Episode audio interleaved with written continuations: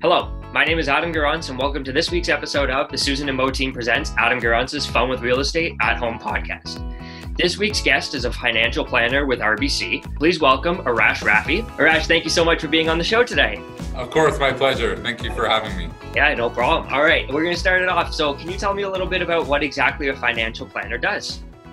For sure. So, uh, like like Adam mentioned, I'm a financial planner with RBC. So, financial planner will basically assist you um, in kind of all elements of your life. You know, uh, I, I kind of call us like uh, what we call um, life specialists. So if you're going through major life events like retirement, uh, you're planning to buy a house, you're looking to um, you know ret- uh, retire, obviously, you know plan for a child's wedding, education costs for children.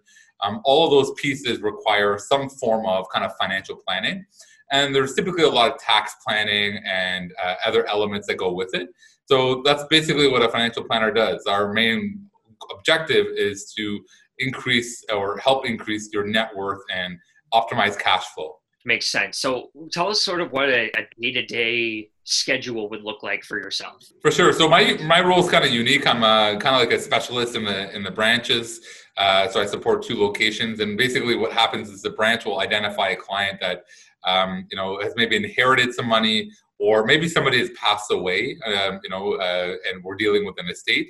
So when there's typically money movement, that's usually where I kind of come in, uh, I get involved and I get to interact with, you know, the client and provide uh, a little bit more additional financial planning support, whether it be around tax planning, you know, like how are this money, how is this money going to, uh, you know, change their income taxes?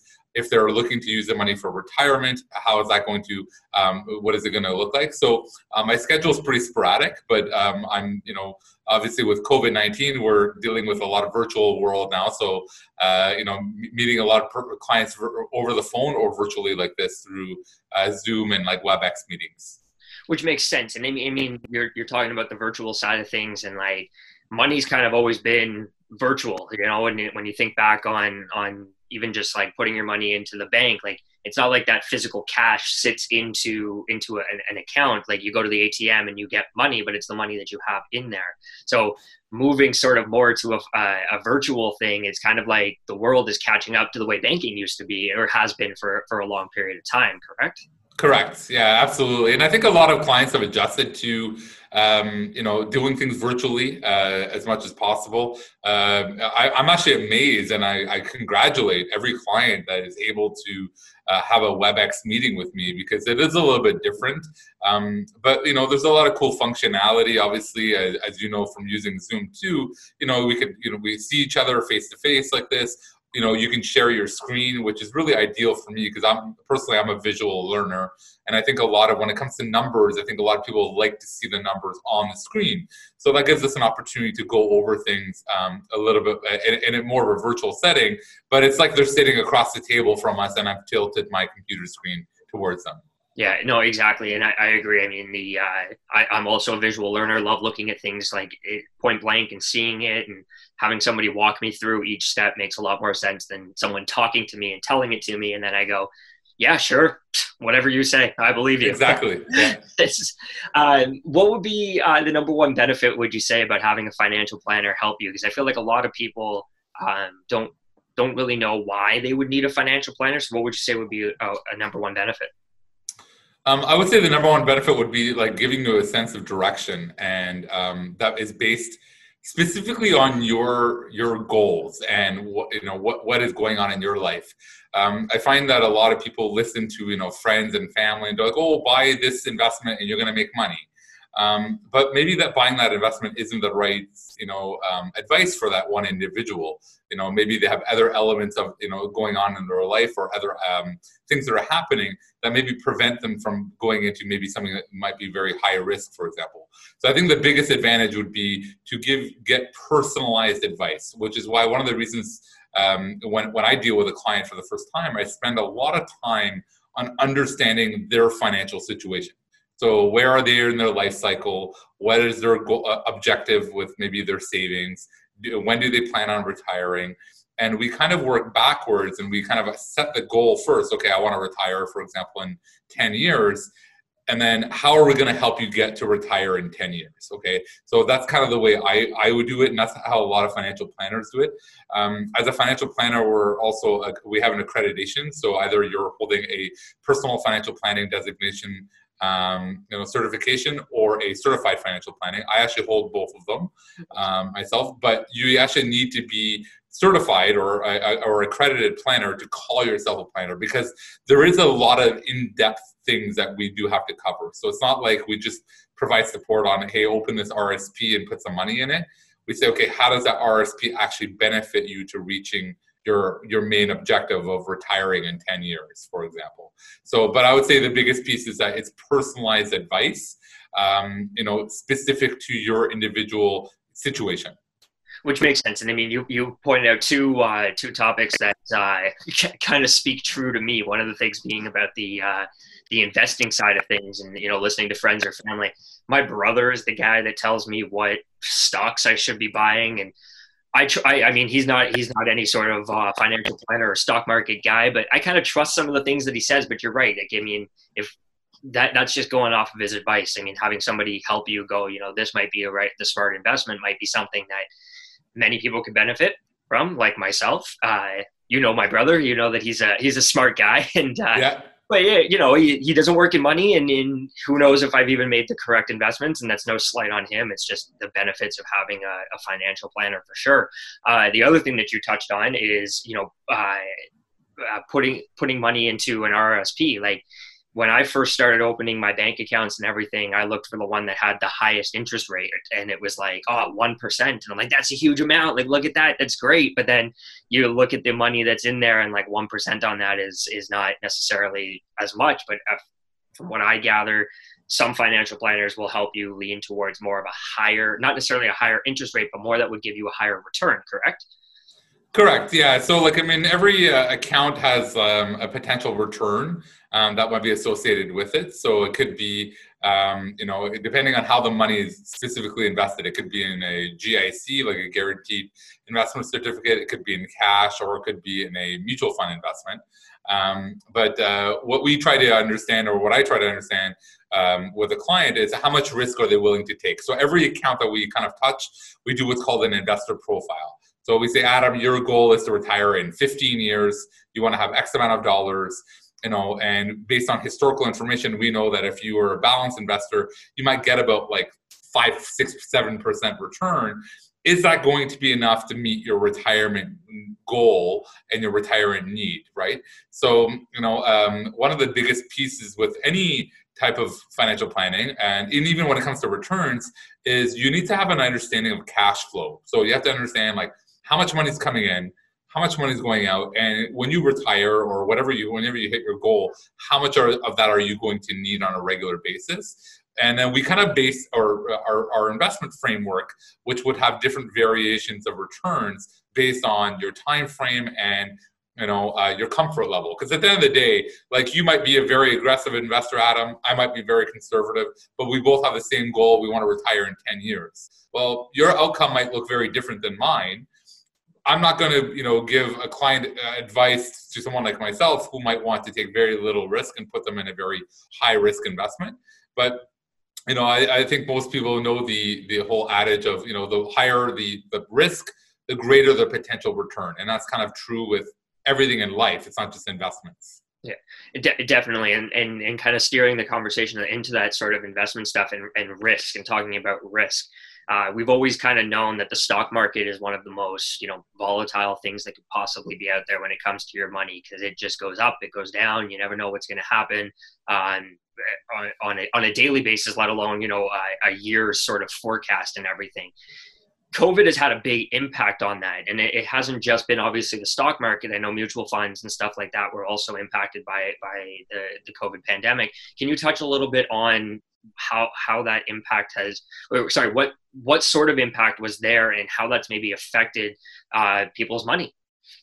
Yeah for sure. Uh, obviously i think when march uh, happened uh, i think everybody around the globe um, felt it. You know whether you were a very conservative investor or an aggressive investor basically the entire globe went on it went, went into a shutdown. Um, so if you were investing at all in march you probably saw a massive decline in your investment holdings or your savings. Um, and it's obviously it's, it's a pretty scary thing to go through the one piece of advice I give to every client, um, depending on how diversified their investment is, and I'll highlight a little bit more about that in a second, um, then you need to kind of stay the course. Um, you know, you know, selling when the market is low is the complete opposite of what you want to do as an investor. So, I mean, you know, uh, you, you, there's a lot of books on this. There's a lot of uh, movies about it. You know, you want to buy low, you want to sell at a high price point. You know, um, it's no different than any business that you're running, right? You want to buy materials, raw materials at a cheap price, and you want to sell that raw material or whatever the final product is at a higher price to make more money.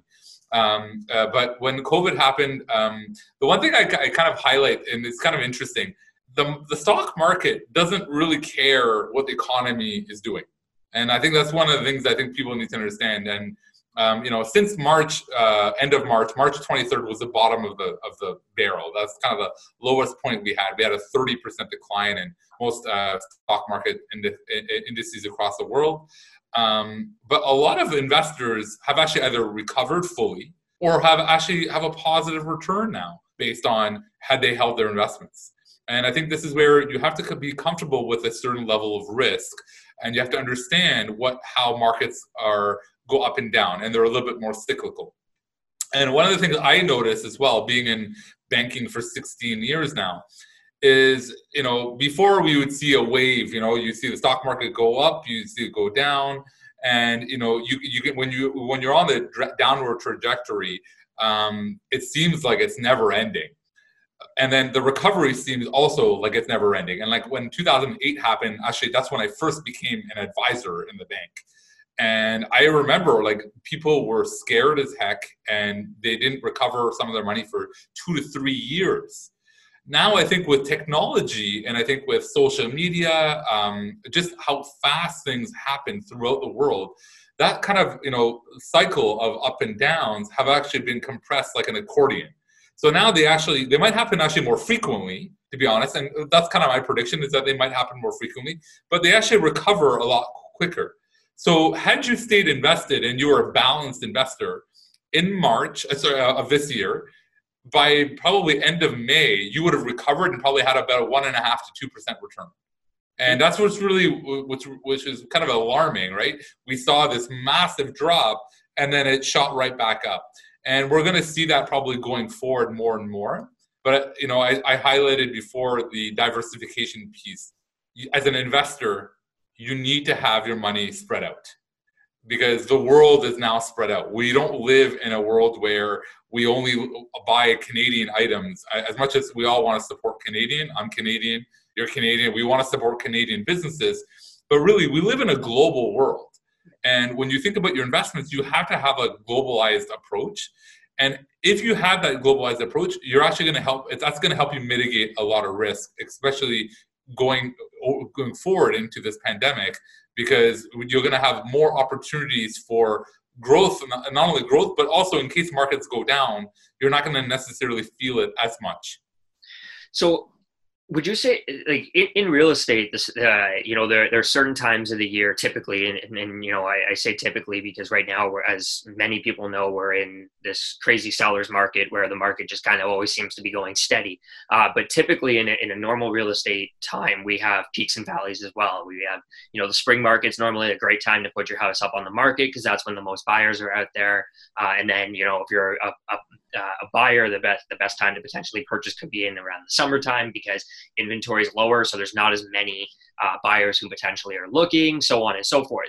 It, does the stock market kind of work like that, or would you say the stock market kind of you know just sort of does whatever it wants? It just sort of depends that. Uh, you know, maybe one December it could be a great time to buy or, or sell, and then the next December it could be the worst time to do anything. So, how would you say the stock market typically flows?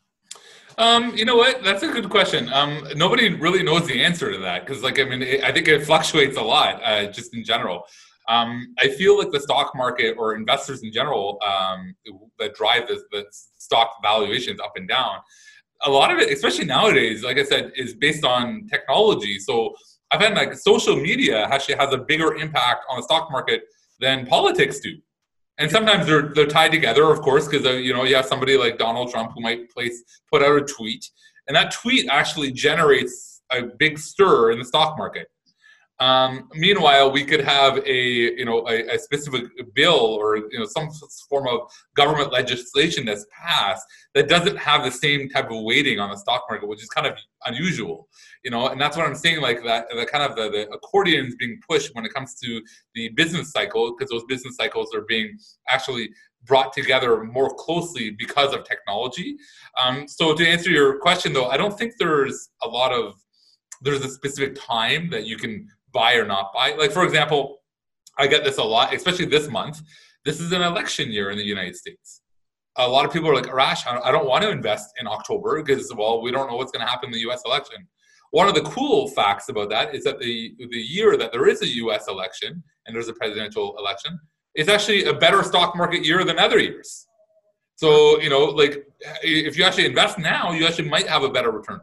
Now, of course, we don't know if um, historical performance is going to predict future performance, but the reality is, is that nobody knows, and we don't know what's going to drive anything. But you know, I alluded to this to this earlier.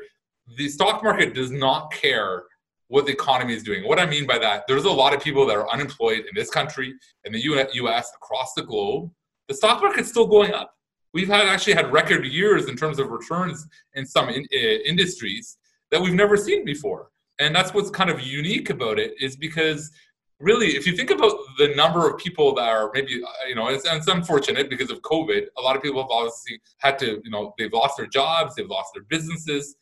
Well a lot of the major players though in the stock market. So you think about your some of your technology companies like apple you know google facebook tesla. A lot of these companies are not actually getting smaller they're actually getting bigger yeah. Right. So, and they they drive a big part of that stock market too. So, depending on again that diversified approach, had you stayed invested, you're actually going to see a climb, even though unemployment rates are have obviously um, or the unemployment rate has gone up because more people are unemployed. So it's kind of a weird um, correlation. You know, they're not. They are obviously there is a, a direct correlation, but there's also an indirect correlation that impacts it too.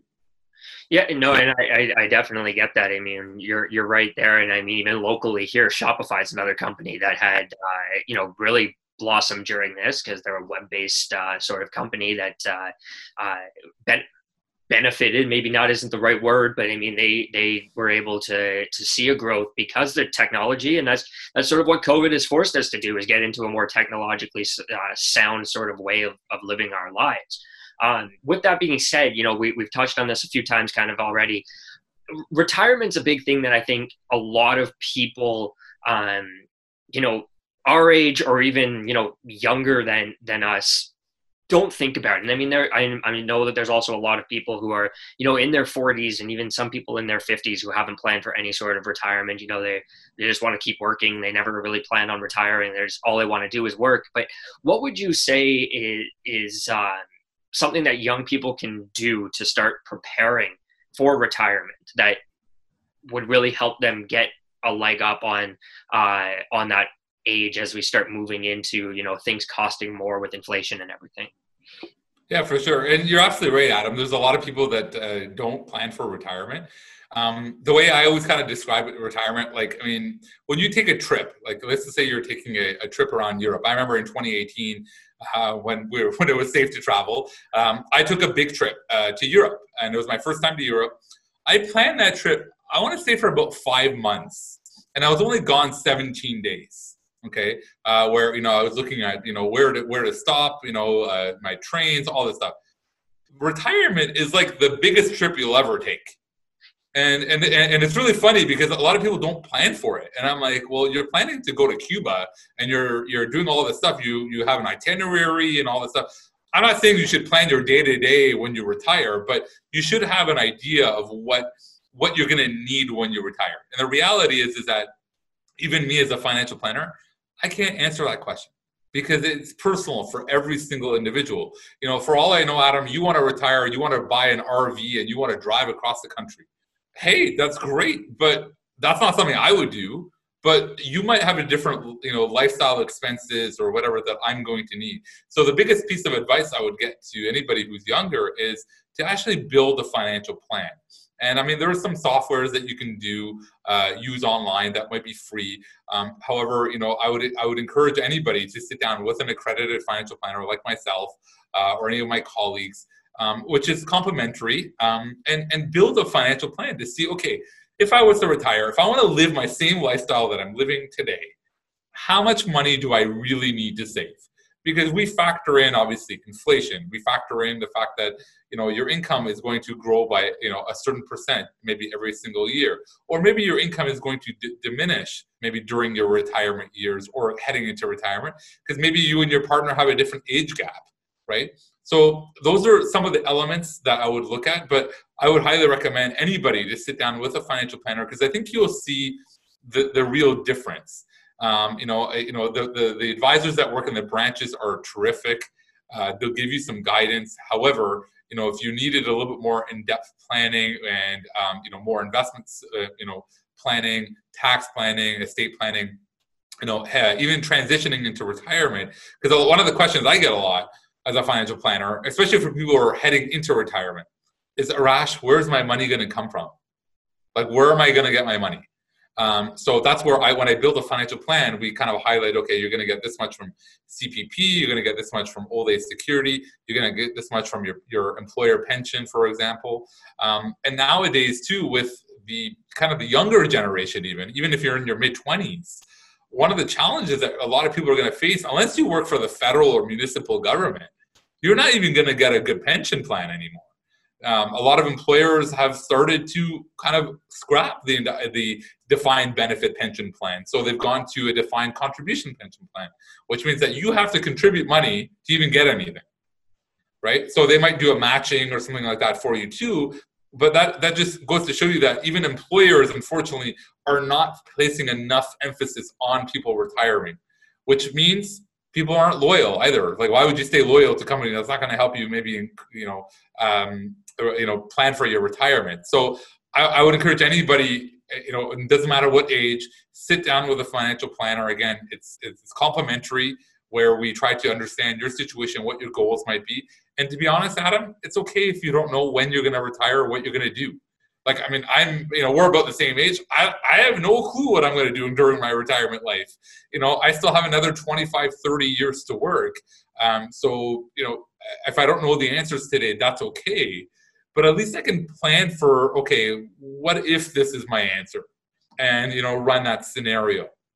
Yeah, I, my financial plan or my retirement plan involves a lot of golf and watching a lot more basketball. of course, I hope so. and maybe refereeing with you as well. Sure of course, we'll still be. That would, that, that would be awesome. We could be on the court together. You know, break a sweat when we're when, when we're well in our sixties. That's right. I mean, when you and I were growing up playing basketball, and I know you're doing it too. Just a quick tangent. I mean, we, the referees that used to come to our games were a lot of them were in the retirement age because that's what they wanted to do is just something fun. So you know, yeah. retirement doesn't have to be uh, stressing about money, right? So. No, and it doesn't mean in retirement doesn't have to mean that you stop working either. And I think that's where a lot of people kind of, you know, if you want to work part time, that's okay. I had a client actually about two years ago. Uh, he was well in his 80s. This guy, he, he looked really fit. Like he was in great shape. He worked at Canadian Tire part time, 25 hours a week. And I remember I asked him, I'm like, you know, like, you know, Mr. Client, like, how come you're still working? Like, you know, like you don't need to work. You have a lot of money. He's like, you know what, Arash? My wife passed away. I'm bored. I have nothing to do. This gets me out of the house, and I like helping people. Fantastic. Like he, you know, like people would love any company would love to hire somebody like that. So, you know, it doesn't mean that you have to stop working. Agreed. No, I, I, I get it for sure. Um, okay, so last, let me ask you one more bit of advice here um, that you, uh, from your standpoint and your expertise. You know, I would say it was probably about five five years ago or so that I was kind of getting to a point where I was like, you know what, I want to start looking into investing, and it probably took me a good four, three, four years before I I finally was like, this is what I'm going to do, and, and, I'm going to do it. And I had mentioned earlier, you know, about getting into the stock market, you know, through the advice of my brother uh, on on you know buying safe sort of um, uh, stocks. But what what would you say because at this point you know i wasn't speaking to any financial planners either. What would what would you say or what would you give for advice for people who are starting to look to, at investing for the first time? Because you know i was in my uh, late 20s at the time that i was thinking about doing it. Um, there's people who are again going to the retirement side of things that are in their 40s and 50s that have never invested. They've just worked put money into a savings account worked put money into a savings account maybe invested in, in real estate in the sense that they bought one house and that's where their equity is. But what would you say is the number one thing that people need to to look at when they want to start truly investing in something? Yeah, that's a great question. Um, I would probably say the number one thing would be to understand what you're investing in. Um, I, I, I, take a lot of pride in my role in educating clients. So finding maybe a financial planner like myself or a, another investment advisor or um, you know financial advisor that will actually educate you on what you're actually doing. You know our roles are not designed to be kind of like um, order takers necessarily or you know just we, we kind of make the decision for you.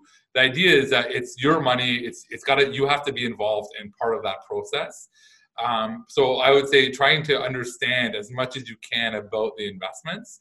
So finding somebody that you can work with, you know, and it, you know that would be kind of like they kind of like go hand in hand together. So finding a relationship that you enjoy working with, because really, I mean, you know, I mean, obviously, I work for RBC, um, but we, you know, we offer very similar products. I mean, yes, maybe some our, our management fees might be different or lower. We might have better returns on some investments. But a lot of the major banks offer very similar investments.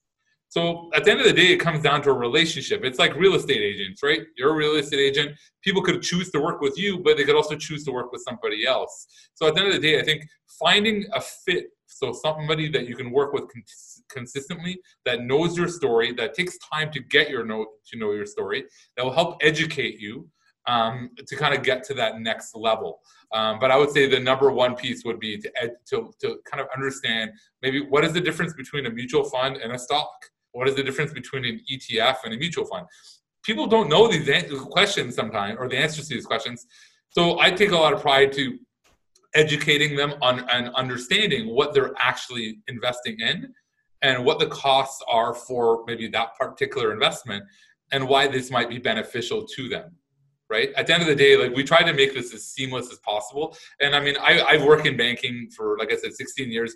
I've, I've, I've worked with colleagues, you know, I mean, they're great, but some of them also I've worked with where I've sat with them, and I'm like, you're not really explaining this to the client. They don't understand because I can feel the client's, you know, hesitation or anxiety. Um, investing doesn't have to be scary.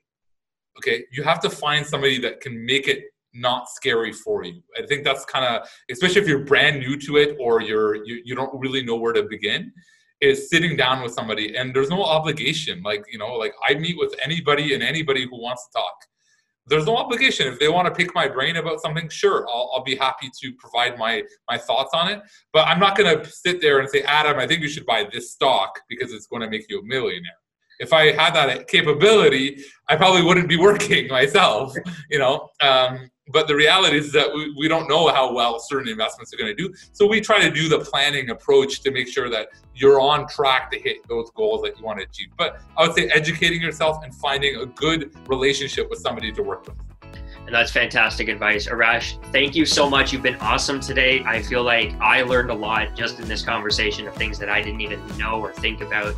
Uh, and I think a lot of people can benefit from speaking with you, or like you said, someone like you for sure. Um, but I think they should speak to you because you are great, and I appreciate. Thank you, you very much. Thank uh, you. Yeah, thank you for having me. Uh, I, I, think these podcasts are awesome. So uh, so keep them up, keep them going, and uh, obviously, uh, if anybody is looking for a home, I hope they come to you. Thank you, Arash. I appreciate it. Thank you, everyone, for tuning in again this week. Please continue to social distance and wear your mask, and stay tuned next week for another fun-filled episode. Thanks.